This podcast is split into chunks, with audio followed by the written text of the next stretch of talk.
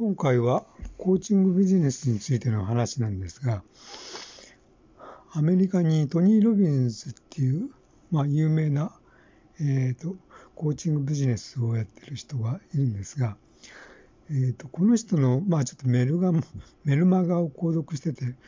えーとまあ、実際にこうなんかイベントとかそういうのに参加してることはないんですが、まあ、ちょっとこう、あの、えー、と情報で、えー、とそのこうメルマガ経由のこうで、まあ、リンクしてるこうホームページで、えーとまあ、トニー・ロビンズのことを人間の鍵屋だと、えー、コメントコメントをししたコメントしてる人がいたんですが。あの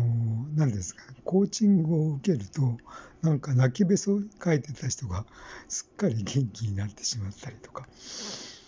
え、いうことがあって、まあなんでかなって、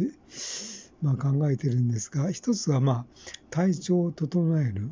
まあ、あと精神的にもやっぱりちょっと、なんて言うんですかね。あの、まあ、メンタルブロックを外したりとか、えー、いうことで、まあ元気になると思うんですが、あの、水をたくさんあの飲むことを推奨してるみたいなんですよね。で、水ってそんなにたくさん飲むと、なんでそんなになんか体調が変わるのかなと考えたんですが、まあ、水ってまあ、もちろんこうミネラルが含まれてるわけですし、まあ、えー、鉄とか銅とかですね、まあ、そういうこうミネラルの体に影響する、えー、なんですかね、そのこう、あの影響力っていうのはやっぱりすごくなんかあるのかなと、まあ、水分をやっぱりたくさん取れば、あの、なんていうんですか、あの血の、あの血の巡りも良くなったりして、まあそういうこともあるんでしょうけども、